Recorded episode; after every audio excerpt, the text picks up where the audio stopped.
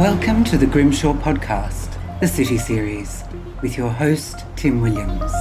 On the Grimshaw Cities podcast today is the Renaissance woman, I think, Jess Scully, who is Deputy Mayor of the City of Sydney, but also author of a great new book called Glimpses of Utopia Real Ideas for a Fairer World. She's also a, a public art curator, famously involved with the great uh, Vivid uh, festival, uh, which we have in Sydney every year, and was involved actually in Green Square, which is one of our great developments. So, Jess Scully, you're very welcome. Uh, regular listeners may find that there's a bit of uh, quality problem with some of the recording. Uh, that's my fault. I can't possibly explain it to you technically, but uh, please persist as this is a fantastic conversation. Uh, well, I'm delighted that with me today is Jess Scully, Deputy Mayor of the City of Sydney, arts curator. Um, you've done loads of things. You've also uh, written a book called Glimpses of Utopia, uh, which is a, a, wonderful title, and B has got lots of really good things in it. So we'll come to all this. But I'm definitely going to start with what does it mean to be Deputy Mayor of the City of Sydney? Um, it, it kind of means what you make it. Um, and it's one of those gigs that is uh, the spat filler of job. Like it just fills, expands and expands to fill all the available space in your life. Uh, it, it, means that um, you know I represent people, so people come to me and ask for help with things that they're working on or problems and challenges they've encountered. Um, and of course, there's a lot of work that is reactive in that way to issues as they arise. You know, the ones that we're going through right now.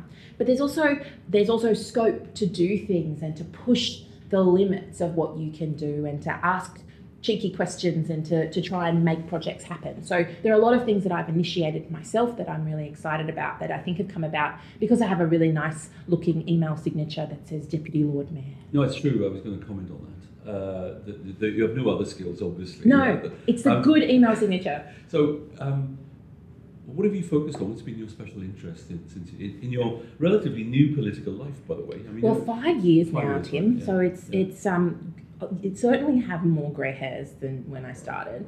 So, but what I've what's always motivated me, I suppose, my sort of uh, mission statement for my career has been to move Australia from the extraction to the knowledge and creative economy. And that's my sort of baseline that I measure what I get involved in against. And so I have continued to focus on the creative industries, on nightlife, because Sydney, as you know, has needed um, a lot of work on the nightlife front because of the, the lock um, outs and then the lockdown.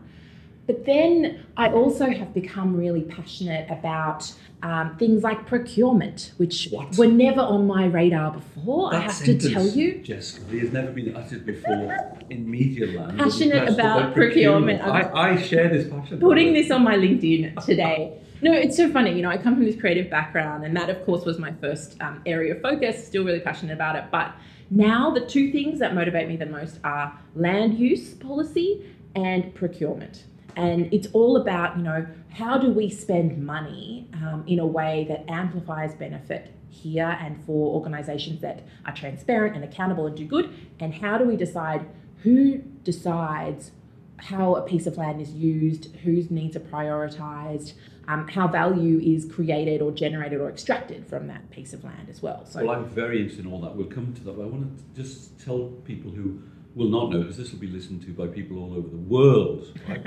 which is that people might not know that Sydney, city of 5 million, city of Sydney has 400,000? We have 250,000 roughly residents. Yeah, but it's the economic centre of the entire kind of city region, really. And it's also well of the state. Actually, the state. we're twenty five percent of the New South Wales economy, and yeah. New South Wales is the driver of the national economy. So just our local government area alone, which is twenty seven square kilometres, generates seven percent yeah. of Australia's GDP. Which is equivalent to the Western Australian mining economy. You See, people. It is. It is. People don't always know they that. Don't always know but it that. does mean that, therefore, the people who run the city, the central core city, have a big responsibility for making sure that economic driver is still is still flourishing. So you know you've got your day job, as it were, as a, as a council member looking after constituents, but you've also got this place to kind of curate.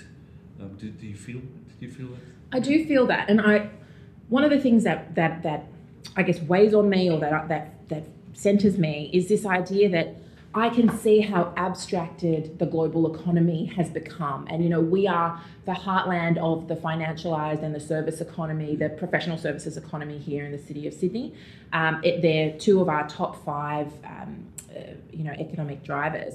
But there is a sort of tale of two cities going on all over the world where you have this economy that is just uh, thriving but we don't see that abstract financialized economy, but we often don't see the benefit on high streets or main streets where people who are running smaller businesses aren't seeing the benefit of that, where people who are working in increasingly precarious Yeah. um, uh, you know, roles aren't seeing the benefit of that. So how can we knit that back together? And how do we uh, you know, take some of the benefits that that that big end of town are experiencing and share them more fairly? So I think what's great about that conversation, that was a necessary conversation to have before COVID, uh, where even the most successful cities, even the ones like Sydney that we've all been celebrating its amazing kind of economic kind of momentum over the last few years, you start beginning to say, well, it's overheating, prices of housing are getting crazy, all that kind of stuff, right?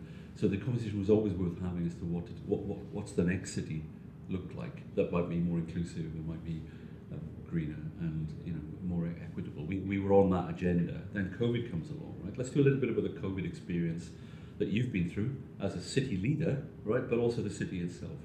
So a good piece of news, which internationally people might not always understand, is that Sydney itself, in health outcome terms, is like an outlier. It's done really extraordinary well, as the, as the state has. And I always tell people, like I used to live in the London Borough of Hackney. London Borough of Hackney has seen more people die, I think this is right, than all of Australia. Yeah. So it's, in relative terms, hmm. we've done remarkably well, which I'm sure will play into going forward when we all come out of this, the kind of attraction that New South Wales City will have in some global sense. Right? What's your experience over the last 18 months being as a city leader? How, how do you see the experience? I think, you know, we have been incredibly fortunate to be a big island, and that's probably played a really big factor in in our success, um, getting through COVID relatively unscathed from a health perspective. Um, I think there have been disproportionate impacts, and as always, the people who have um, the least, you know, fat to trim Yeah. are the ones who have borne the brunt of it. And I think what it's done is it's daylighted the cracks in um, what was already uh, a, a society that was being polarized in terms of haves and have nots. And, you know, Australia's always had this vision of itself as being a place without class, a place wi- which is not true, Yeah. and uh, a place that is um, rel- generally uh, equal. But I think what we've seen is that some people are more equal than others uh, when it comes to how they've how they've been impacted by the pandemic. You know, women were more likely to lose their jobs because women were more likely to work in um, a service economy, you know, retail, hospitality roles. Young people lost their jobs, I think, at twice the rate. Uh, people on, on casualised, in casualised um, workplace arrangements were impacted and, and didn't have access to the same level of government support. They got job uh, keeper, seeker rather than job keeper, which will sound ridiculous to people overseas, Yeah, but yeah. actually meant um, some people got more support from the government than others, or were considered more worthy than others. And people who are here um, as students on temporary visas, people here as refugees and, and migrants, didn't get any help at all. And so we saw some people sort of be thrown to thrown to the elements. I think this is really quite an important part of the story, you know, which is, and maybe the, the only positive to come out of it is we remember that we haven't all been in together, and actually there's a bunch of people who've been keeping us all going. They, they, they take risks that we never did as our knowledge workers working at home. They deliver stuff to us. I'm rather hoping there's been a bit of a reset around that. But I, I, want, I want to dig a bit deeper in, in terms of the specific crisis that the city has been Mm. through. You know, um, mass transit without mass, um, you know, streets without people, shops without customers, hospitality without people buying, buying a beer, no tourists. Yep. This has been a, you know, we, health outcomes has been really good. Economically, it's been very tough going forward. What do you think going forward? You know, is people, some people, are, I, I feel maybe throwing the baby out with the bathwater, saying, "Oh, CBDs are all over." blah, blah, blah." No. What, what do you think about that? What, you know, in, what, what's been the discussion in the city itself, in, on, in, you know, in your your activity day by day about what the future might hold and how you see it. How do you see it? Absolutely. Just to add to that, you know, we're also um, really reliant on international education and Yeah. tourism. So the kind of top five industries in the city of Sydney are uh, professional service, financial services, Yeah. uh, international education and tourism, and creative and Well, um, exactly. and hospitality and Yeah. nightlife. So you know, all of those. Well, uh, there's three of those that have have really taken a big hit that we're talking about. I think the conversation going forward about cities is, you know, the, the death of cities have been foretold many times. It just never, it never comes to pass because we need people. You know, we get so much more out of sitting in a room facing each other having this conversation than doing it over Zoom. Um, and people are still drawn back to the gravity that the city has. Uh, but I'm going out and, and having these um, sessions in co-working spaces at the moment because I kind of see co-working spaces as the um, the people who were already doing this. They were already working flexibly and remotely and working in more collaborative ways and, and seeing the value of coming into the city um, and probably working across different locations. And so I'm, I've been meeting with them over the last two months.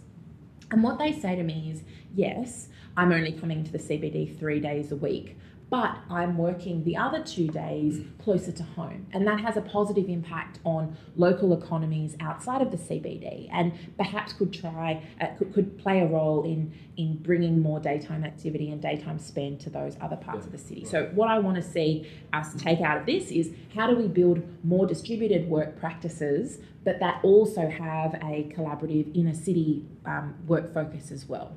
So that's an opportunity that comes out of it. The other thing that I think comes out of it is redesigning the city itself to be a place for um, making and work and not just in so you're not just sitting inside your office to do work so how do we um, redesign city spaces so that you take your team outside to work in the open air where it's safer but also where you actually enjoy the fact that we live in this beautiful climate and hopefully bring some trade to businesses See, I love all that because partly it plays to what I, I think is your keynote optimism, which I will come back to because you've written a book about it, right? Called Glimpses of Utopia. Um, and I think, uh, but I also think it's rational, A, not to give up on the great benefits of the city, with it, which is essentially it's a agglomeration of clever people creating value, but it needs to be reinvented. Mm. And there's some optimism I think I have around the churn, because when rents go down, it means other people can afford to come into the Absolutely. city, and we actually might see younger companies, startups, you know, uh, an actual. And I also think I dare, I dare to utter the word Melbourne to a Sydney but part of the reason why Melbourne, and this is understudied, has done well is not just the laneways, but it's cheaper. Mm. Um, the rents are about half what they are in Sydney, so um, they really are. Everything comes down to land value. Yeah, My husband says exactly. it takes me two drinks before I start talking about land But value. the land value thing we haven't good. even had two drinks No, yet. no, because the land value thing is critical because it means that we haven't had a diversity of companies, and it also plays to the, the nighttime economy problem, Mm. which is we haven't had. We, uh, London would have these kind of family-run um, ethnic restaurants, right? That could stay up till one or two o'clock in the morning and all this kind of stuff. We've had expensive real estate in the city of Sydney, means that only certain people can afford to occupy it. Yeah. And they're the bigger end, or they might be the drinking barns, or whatever it is. So it's narrowed the offer.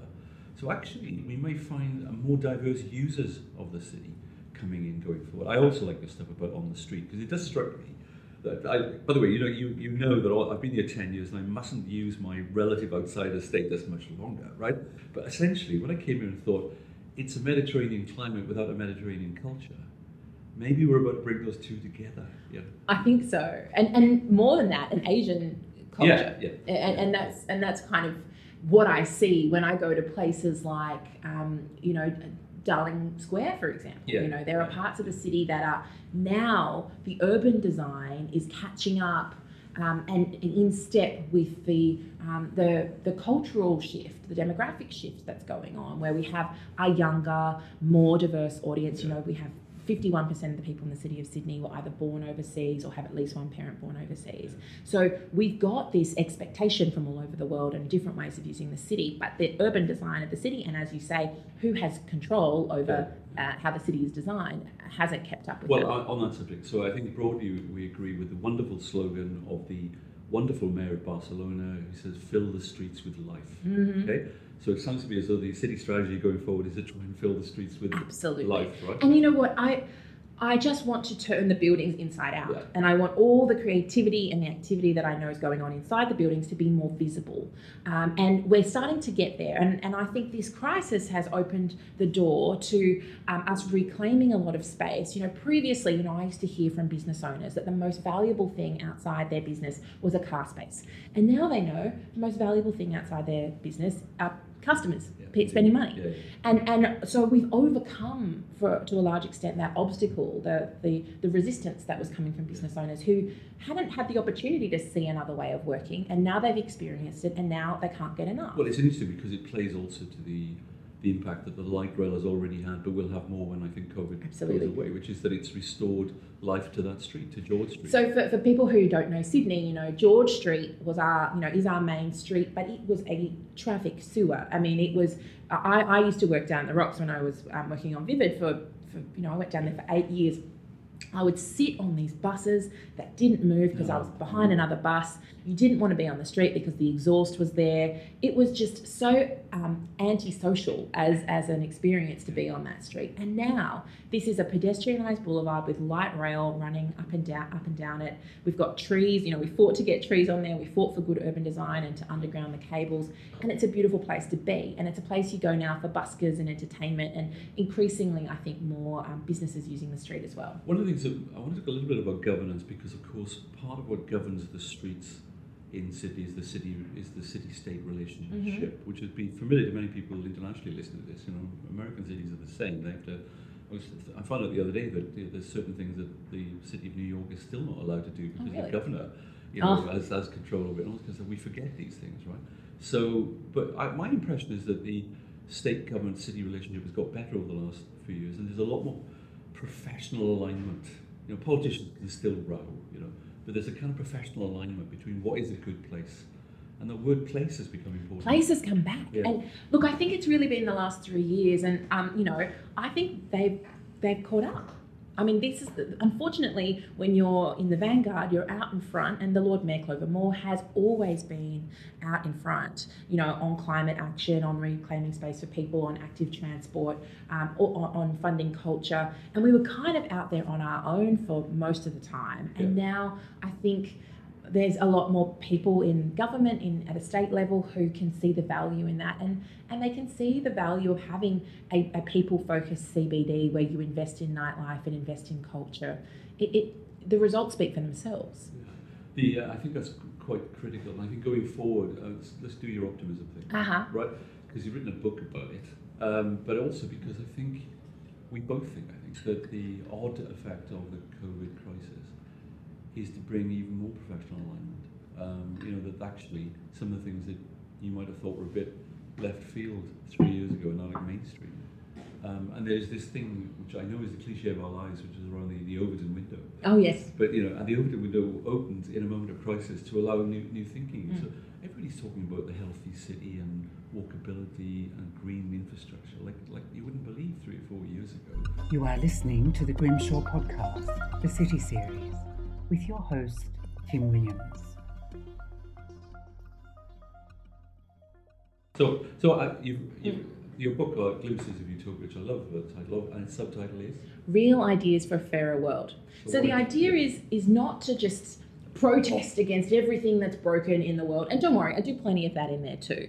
But uh, because we need to know what the problems are so that we can fix them. But you know what? We have this much broader palette of policy options to draw from in painting the future. We've got uh, ideas that are in play all over the world. You know, I've got ideas in there from Iceland and Taiwan and from Syria and from, you know, places you might not expect where we can see little glimpses, little little prototypes that could be brought together that we could borrow from to build uh, a more sustainable, more inclusive and fairer fairer world that actually works better for everyone. So, to give you some examples, you know, I focused on politics, economics, finance, city making, um, and work. Um, I haven't really looked at um, about uh, technology really, um, or, or, or environmental work. You know, there's plenty of great um, advances that are being made in in that realm, and and and there are plenty of people doing that work. What I'm interested in is why can't we implement that stuff? And the reason is uh, the reasons are always political and financial. You know, so or you know, they're, they're, the economy is used as an excuse for not making change. But I've found examples that can show us how actually re, uh, refocusing the economy on care, on creativity, on providing for people and the planet actually leads to better economic outcomes. And I found great examples of how we can use politics in a more constructive and proactive way to actually get the kinds of political outcomes that lead to that fairer world. So, you know, some examples are you know, in Iceland, they have, since their pots and pans revolution after the GFC, they actually have implemented um, a more participatory and deliberative online process of people getting involved in decision making.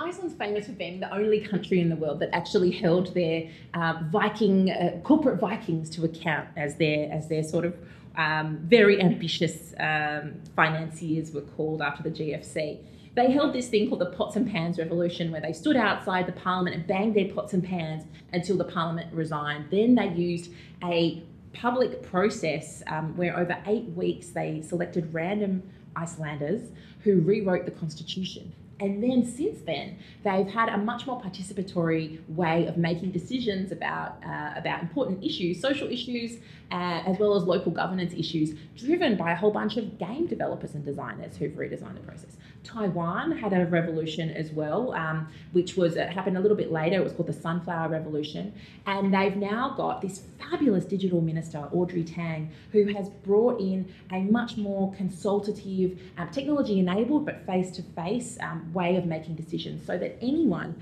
who sees an issue in their local area gets together a petition of 5,000 people. Suddenly, that's on the agenda. The relevant government departments have to address it but not just in a letter back from the relevant minister. They actually have to sit down in a room with all the relevant stakeholders. And not just the government, but the other citizens and stakeholders have to work through the process.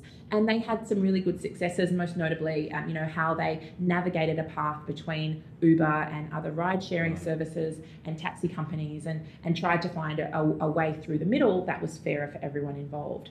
So, you know, there are fantastic examples. And if we just took some of those approaches even to politics and political decision making, we would have a much more fruitful political process. See, I love all this for lots of reasons. One is um, I, I, have my own version of sort of Williams-esque populism approach, which is essentially that there's loads of common sense wisdom out there, yeah. right? Which we just either don't know about or we ignore at our cost and that, and that A, I believe that people can be incredibly creative from below, number one, right? Yeah, I, you know, I grew up in a really creative kind of community, I know this, right? Secondly, we, we always want to reinvent the wheel bureaucratically, and, uh, you know, so we not only ignore that, we, we ignore the great practice that is out there internationally, and we just need to borrow it and adapt it and all this kind of stuff. So there's loads of things out there, but we don't need to start from first principles. That somebody's already done some of the exactly. hard work, and we just think, oh, that's good. We can use some of that. Yeah. I think the, the last bit of it though, which is I know where you've been going, which is I'm gonna I'm gonna caricature the, this debate at the moment. On the one hand, you've got lots of creative ideas and also a general commitment in your career, which I want to talk a bit about, around the role of arts and culture in city making, right? On the other hand, it's led you to a, a more materialist place, which is to understand the conditions in which success can be achieved. You, you mentioned right at the start that you want to talk about land value you know, it's not always that's that spectrum that gets you from creative and cultural industries to land value. It doesn't always come out of people's mouths. but I give you an example. I think what, what you mean. Uh, so, for example, when, when people say to me, "Why is it that um, there's like forty percent affordable housing in, in the London mm-hmm. market, and there's like virtually, you know, there's almost nothing in, in see what you can do. See what you can do. Voluntary planning agreements after they've bought mm. the land and all this kind of stuff. I say, well, it's a land deal thing. It's party planning regulations, and basically what happens is, you know, in London, hasn't changed very much for the last two decades, that as a developer, you're going to have to do 30, 40% social and affordable housing. So when you buy the land, you will pay less for the land because you know that those obligations. So it's called residual land value, right? Because we don't do that here, and developers know that it's not developer's fault, it's a landowner issue. It's the same developers over there as here.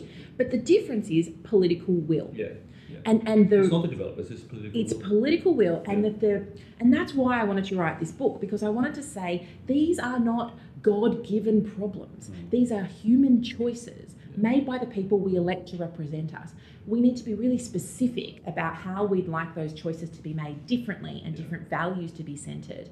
Because at the City of Sydney, we are 100% focused on getting affordable housing levies everywhere that we possibly can and allocating as much space to affordable housing as we can.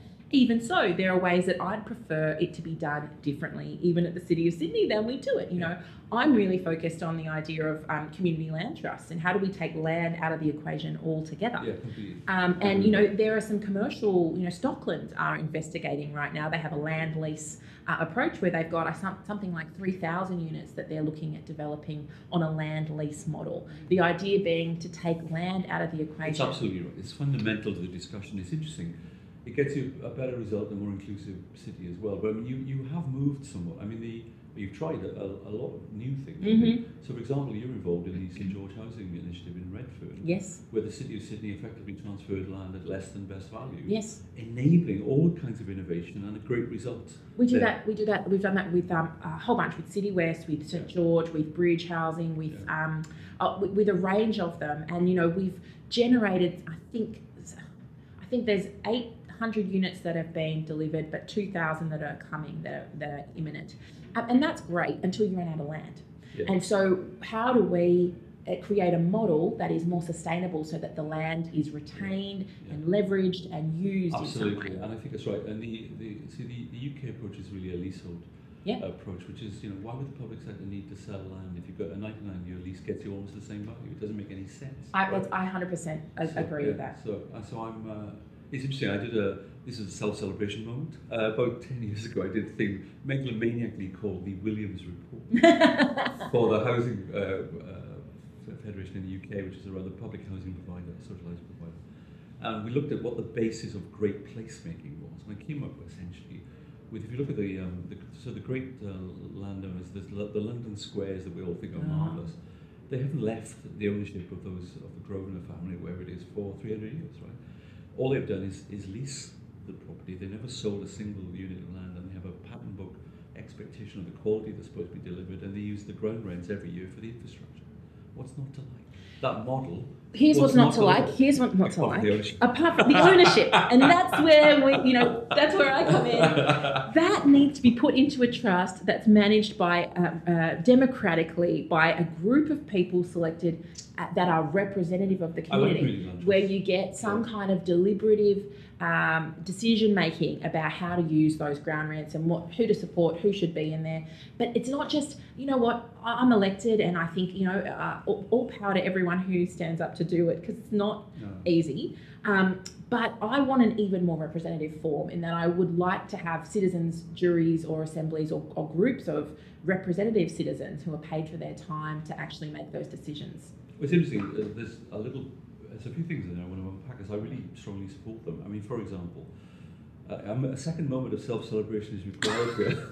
That's what I was working as an advisor to the housing ministers in the UK. Uh-huh. I pushed community asset transfer as a big thing. right? Yeah, right. And it's the same thing. It's the community land trust. So instead of the, the, the government trying to run the land all the time, try and give it to a community group, and so Yeah. that they got a, a, a sustainable income over the next hundred years, wherever it is. But they do good work Yes. on, on that. But I, I was interested because I got them. Not the model. I mean, the model existed, but I was inspired by this American group called Chicanos por la Causa, which is a, a kind of a Mexican support group in California or Arizona.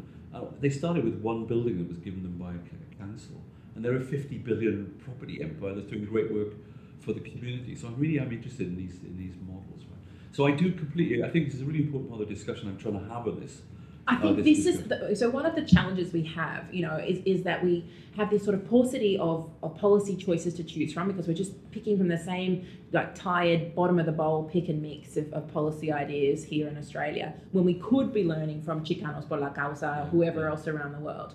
And the, the other thing is we lack a forum, a public discourse to even have a discussion about the different kinds of choices. So I don't want to give a spoiler to anyone who hasn't read the book because the book is, uh, you know, pub personal celebration moment full of great ideas from all over the world. But the last chapter was the one where I kept thinking, this bit's going to be easy. I'll get to it at the end, which is the public sphere, the discourse, where do we have a discussion about what we value and, and make better choices from a better choice set? but I could never get there because we have a media that is um, very um, tightly held. Um, we have a very, um, you know, timid public broadcaster who is, you know, um, really kicked if, if they step out of line. Uh, up, you know, elections are the time when we're supposed to get together and have a contest of ideas and and reassert our values and priorities. And that doesn't happen. We basically get this sort of transactional politics where people say, I'll cut this much off your taxes. No, I'll cut this much off your taxes. So, where do we have that conversation? I mean, sometimes we have them at writers' festivals, but it, they tend to be a small and self selecting and rather homogenous group of people who get to have together to have those conversations, and then they don't have any translation to political action. So, so what we're missing is a public sphere, a set of civic institutions um, that will allow more people to have that debate. So, I think that's right. I think we need innovation around that, and I think it's actually inspiring it's coming from you that actually run you know, are involved in running a particular form of governance, that you, you still think it needs innovation to involve more people. I'm particularly interested. I, you know, this is not a, mo- a third moment of self-celebration. This is just an interest. The, I've always been pushing for greater community and democratic involvement, actually, in, in, in, in infrastructure appraisal and procurement. Some of the dumb projects we've had in this otherwise great city of ours have become because they really have not taken transparently and seriously the whole community discussion about why we should do X, Y, and Z. You know, I mean, it's, I, am famously, I was famously denounced. This is the third moment of self-celebration in the New South Wales Parliament for being a rogue element because I was opposed to WestConnex, right? But partly, well, yes, well, I may be right. I may be right. You might, you might be but right at the core of it, I felt was a failure to explain why, if they had a, a rationale, why this thing and only this thing would do what they thought it was going to do, right? So that for me, not fixating on, on WestConnex, but it's the type of problem where I believe that a demo, more democratic approach to decision making about why that, why now, why these resources, what's it going to do, and then and what are we not getting because we, we choose that? that? Yeah, yeah, yeah. What's the opportunity? Because it's not just upsides. We damage, you know, we damage value as well as create value in these projects. Anyway, sorry. So, you know, that's the thing. I think we erode governments erode public confidence in governance and governments and the process and in planning in particular. When you do this thing of, of getting these poor bloody consultants and sending them out to get yelled at by community members who feel like their input will have no impact whatsoever. And people just think well why bother? They're just going to do what they want anyway. They're just going to give it to their mates it's incredibly damaging for society to have this erosion of trust in democracy. I mean, you know, every year Cambridge's Centre for the Future of Democracy does a study on people's sentiments towards democracy around the world. And this year, 58% of people in democracies around the world uh, are dissatisfied with the condition of democracy in their country. And this sort of fake consultation and unconsultative or uh, a lack of transparency in decision making contributes to that lack of confidence. And it leads to, not to be too dramatic, the rise of demagogues. It re- yeah. leads to the rise of extremism. And that that is uh, uh, much more damaging. But it's because gen- people genuinely feel not listened to. Uh, well, they're not being listened to. They're not being listened to. I, and I think this is a really important place to go. And we might kind of bring our conversation to a conclusion around this. One very important idea and one very positive idea. Okay. Very important idea, I think, is around do you agree that, uh, in a way, COVID and the management of it has been almost a, a, a, a world's first global experiment in co-production between government and community to get to get a solution. The best places have seen a co-production, right? We've taken responsibility. Yeah. By, by you know by not going on the bus or as it were, not leaving the house when yeah. they ask all this kind of stuff. It wouldn't have been achieved. You know how I've thought of it, Tim? I've thought of it as a global act of care. It's actually the first time in my lifetime that um, society was put ahead of the economy, and actually everybody's efforts uh, were focused on the idea of protecting the most vulnerable people in our community. And imagine the outcomes if we applied that in normal life, or that was our expectation of our governments, that we would design our policy to protect the most vulnerable think, to yeah. climate change, to, to inequality, you know, to those other, the other two great big challenges that we're facing. But I also think it's a moment of collaboration in a, in a more participatory sense, strangely. People don't see it quite, I think this is right, I think this is around the governments could never have achieved the results that they've achieved without the people. Absolutely. Right? People had to actively participate. So I think that, that co-production moment we must not come back from. No. Right? So for me, the, the open window around co-production is wide at the moment. So we, we, we need people to say, no, no, no. When you come to announce that you're going to build something, we, you know, no, no, no. Come to talk to us first about what problem you think you're going to solve with this thing, right? So I think professionals in the built environment need to be more deeply involved in this participatory discussion. They'll get a better, your point, they'll get a better result, right? So I think that, that may be an opportunity. How about this as a, as a place to go? I want to ask you, what do you think arising out of COVID, that's my example, what do you think arriving out of COVID makes you feel quite optimistic going forward? Given that you're an expert in optimism, so I don't expect any pause. There, there was meant to be a seamless. meant to come straight back with this one. My book says, and then I, when I do the next edition of this book, what, do you, what makes you optimistic? I think the thing that makes me optimistic is is that act of care that that people have been involved in, and I think the way that we've been focused on the fact that our decisions at a local level have an impact.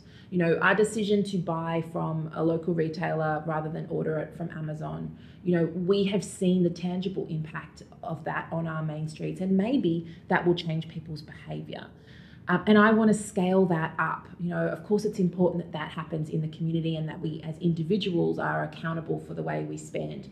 But I want our governments to be accountable for the way they spend. And I want us to be more transparent um, and to actually be uh, clear on the ownership structures and, and the uh, the way that the businesses we spend with, whether they amplify that impact in the local economy, whether they're accountable, whether they're doing good. You know, at the City of Sydney, we spend $540 million a year on procuring goods and services beyond our, um, our wages spend.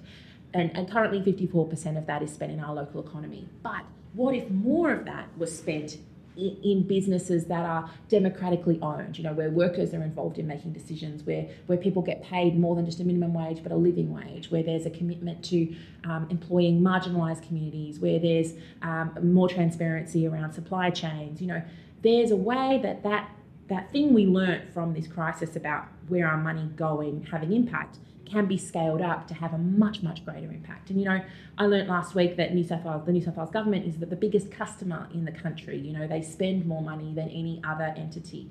Imagine if the New South Wales government had that approach too. What if our federal government had that approach? What if we you know, and it's not about being parochial, it's not about just spending our money locally, but it's about spending our money with businesses that are accountable and that have um, some roots in this community and that have a responsibility to give back and and to to work more ethically. So I think that's what I'm interested. That's what I see as the big opportunity coming out of this. So my final question, um, apart from noting, and I, I'm sure people will tell us and email us and whatever, that your voice is very refreshing in this discussion, and I think it provides uh, some alternative uh, answers that I think we, we don't necessarily get from the usual suspects, as it were. So I'm really delighted you managed to Thank come you. on. Uh, my question, my last question would be, we, filling the, the streets with life, right? In your head, ideally, it's two years from now. What, what, what would you like to see on the streets of Sydney? Oof. I would like to see, um, you know, people put first. You know, so that we we think about every street from the perspective of how much space is given over to people to to travel down this, to walk, to hang out, to spend time, um, to enjoy the city. So reclaiming space for people. I, I understand that about between thirty to forty percent of our public realm is street right now, um, and the majority of that is given over to cars. And really, uh, if we refocus that uh, that percentage on actually human use, people walking, people cycling, then I think we'd have a, a much more vibrant city. I'd like to see a city that um, uses time in a different way, not just space, but uses time in a different way. And so that we think about programming space so that the, the same piece of, of land is used differently at 7 a.m. to 9 a.m. to 11 a.m. to 10 p.m. Um, and that's something that I've seen done really effectively in Asian countries, like in, in um, Bangkok, for example, in, in Thailand. You know, you see the same piece of land being used differently by different vendors, by different people activating it over the course of a day. I'd love to make it simpler so that we can do that more. And I'd also love it to be a city where we see more creativity on the street. And that does mean centering art and creative practice, making it easier for music and performance to take place. But you know, structurally, I want to see a city where we have to, where we require that it is that fairness is built in. And sometimes that's not immediately visible on the streets, you know, that doesn't look like a particular, you know, food cart out the front, but we will see it in how people use the city and the ideas that they bring to the city and the, and the culture and the creativity they bring to the city. Because at the moment, if we allow the market to dictate it, we see that we get a monoculture and we see that we get um, a, a, a less perhaps imaginative use of our city. So we can build that fairness in. I think uh, the, I think optimism will ultimately triumph, and if it does so, it'll be along the lines that you described. Jess Scully, thank you very much indeed. Thank you, Tim.